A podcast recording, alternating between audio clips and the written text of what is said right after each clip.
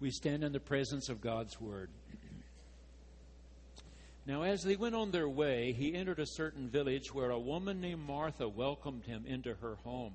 She had a sister named Mary who sat at the Lord's feet and listened to what he was saying. But Martha was distracted by her many tasks. She came to him and asked, Lord, do you not care that my sister has left me to do all the work by myself? Tell her to help me. But the Lord answered her, Martha, Martha, you are worried and distracted by many things. There's need of only one thing. Mary has chosen the better part, which will not be taken away from her. This is the word of the Lord. Luke keeps reminding us that Jesus is on the way to Jerusalem. He told us in chapter 9 that Jesus set his face to go to Jerusalem. Yet in Luke's gospel, Jesus doesn't get there until chapter 19. There are 10 long chapters in between. But Luke doesn't want you to forget they're on the way. Everything he's telling you, he believes to be vitally important if it were not, why would Jesus have spent his last few days on this earth doing the things he was doing? So this story also begins now. As they were on their way, let's look at this story. Number one, it's first about a woman who welcomes Jesus into her home. It uses the word. Martha welcomed him into her home.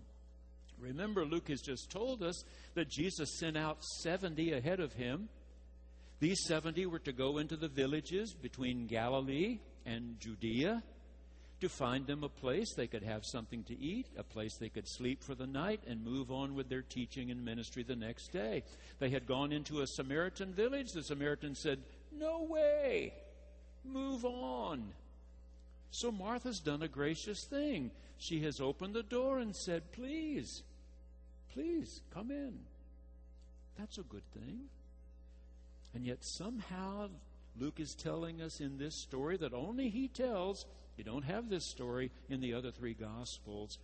He believes that Martha's missing something here, missing something. A couple of Sundays ago, one of my grandsons was riding with me to Sunday lunch after church. I know my grandchildren, even the little girls, Jason's little girls, think I'm a Neanderthal when it comes to technology. They do iPhones and iPads, and they know I don't have a cell phone. I don't have one. And on the way to lunch, he said, Well, Granddad, after you retire, you might could take a course on how to do a, an iPhone. I said, maybe I could do that. Yeah, yeah, maybe I could do that.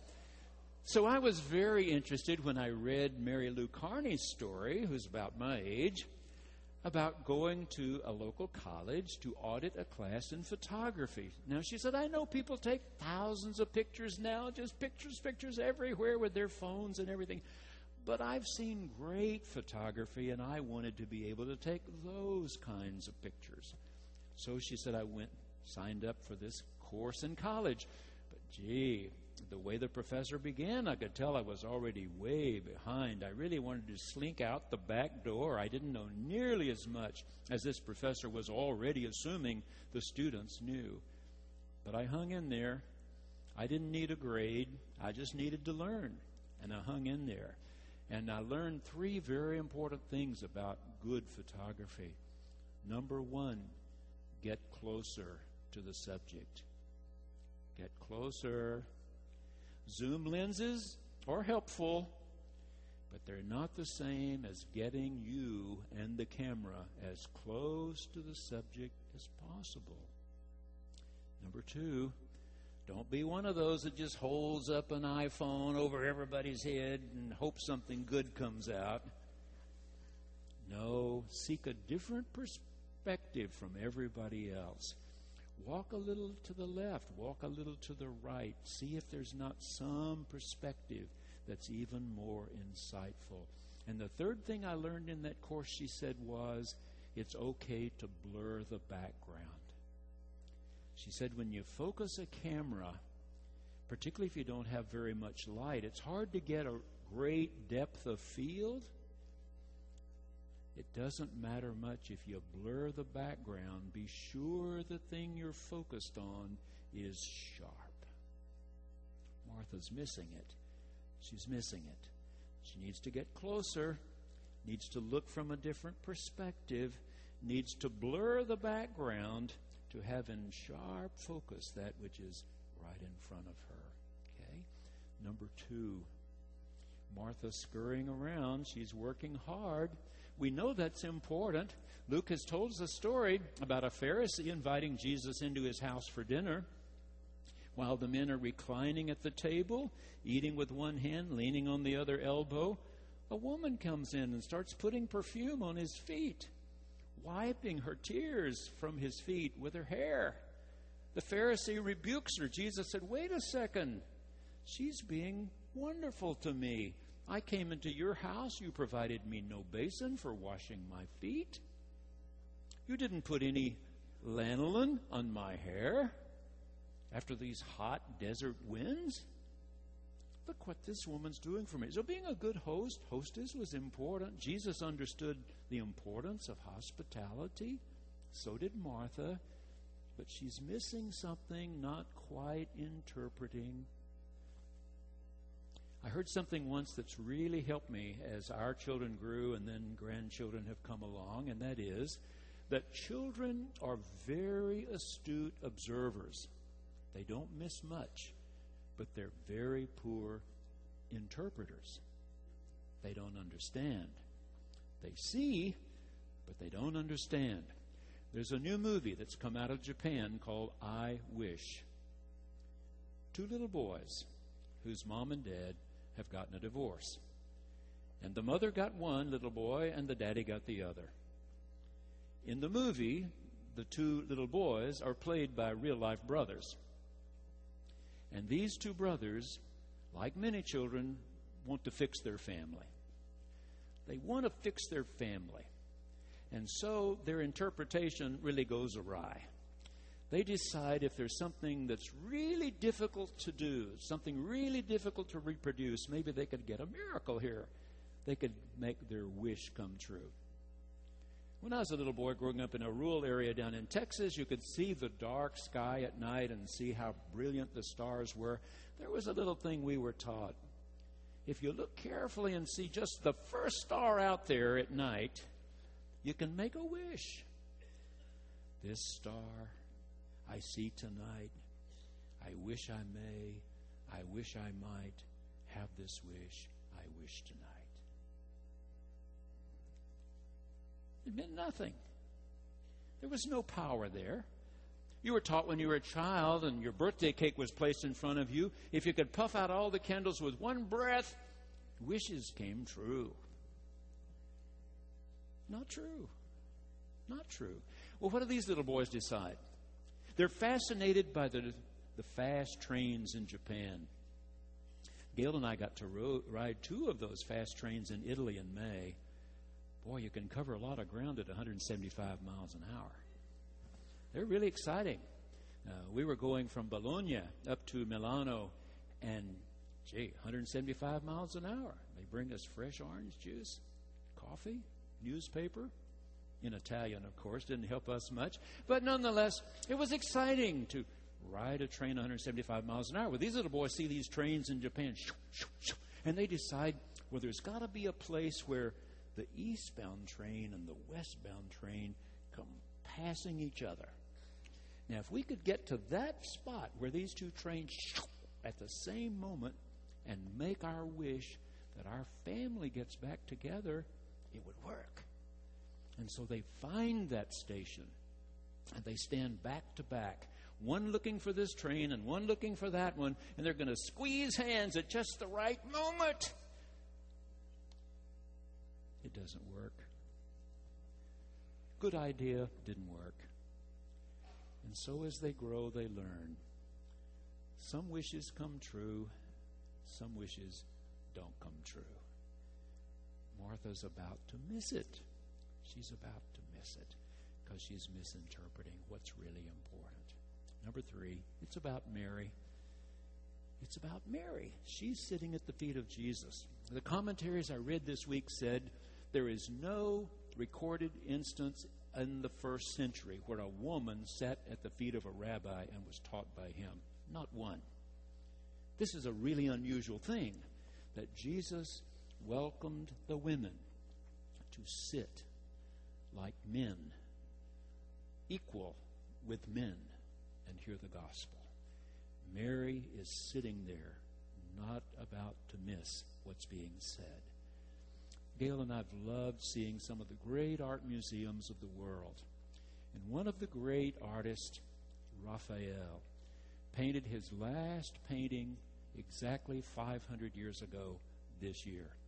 In the year five, uh, 1512, he was commissioned by Pope Julius to do a painting for the cathedral at Piacenza.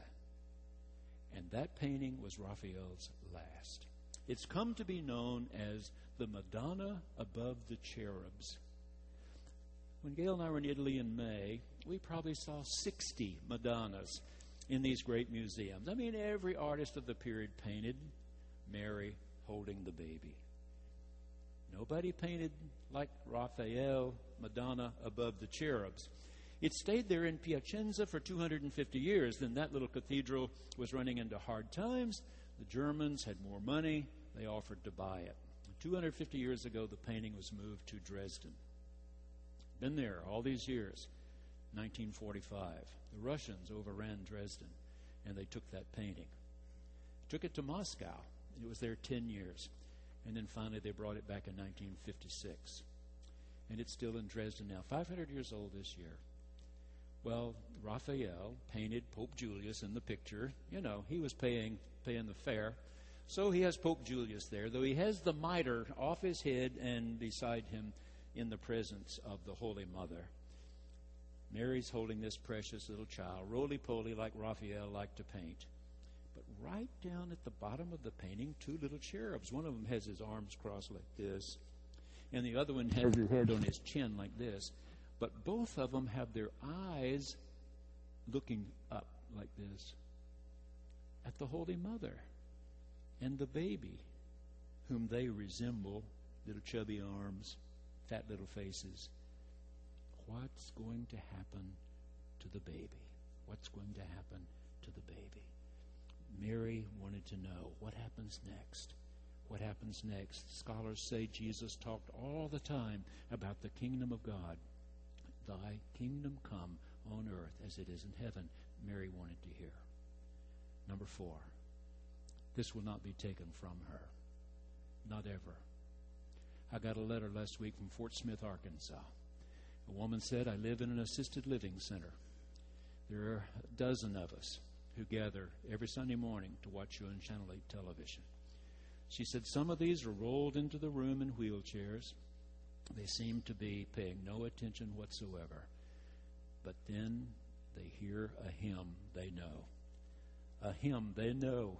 And suddenly, she wrote to me, they're looking straight and their mouths start to move. A hymn they know comes back, comes back. Something they heard, they loved, it's never been taken from them. They still have it. The other day, I was visiting one of our women in the hospital. She seemed to be recognizing nothing. Eyes wide open, even her mouth open. I told her who I was. No sign of recognition whatsoever. None. I commented about how hot it was, but how wonderfully cool it was in her room. You're surrounded by these wonderful nurses. They'd been in the room when I first got there. They left. I went on in. No recognition in her eyes, nothing. And then I said, could I pray with you one more time? And she closed her eyes. She was hearing every word. Couldn't respond, couldn't speak, hearing every word. And when I said, Let's pray, she closed her eyes. She got it. She got it. She knew what was happening. She was ready for me to pray for her again. Okay? It will not be taken from Mary. Matt Fitzgerald is a preacher in Chicago. And he has written that he's had the experience Dr. Tankersley had again this week. All of us clergy have of meeting with a family when someone has died and saying, What would you like people to know about your husband, your wife, your dad, your mom, your brother, whatever? He said not long ago he was visiting with a family where the father had died. And he said, What do you want people to know about your husband and father? And a son said, Every time I ever saw my dad, something very special happened. I remember when I was a little boy and he would pick me up at school, I could see in his eyes that something special was happening. When I was a teenager and I went to sleep late on Saturday morning, he and mom were already up and they'd had breakfast. And they were sitting in the kitchen enjoying another cup of coffee, and I'd come down the stairs stretching. And my dad would turn, and what I saw in his face was the same I'd seen when he picked me up when I was a boy at school. When he was in the care of hospice a couple of weeks ago, and I would go see him, same look was there. He made me feel that every time he saw me, he felt joy. Every time he saw me, he felt joy. You have a father like that.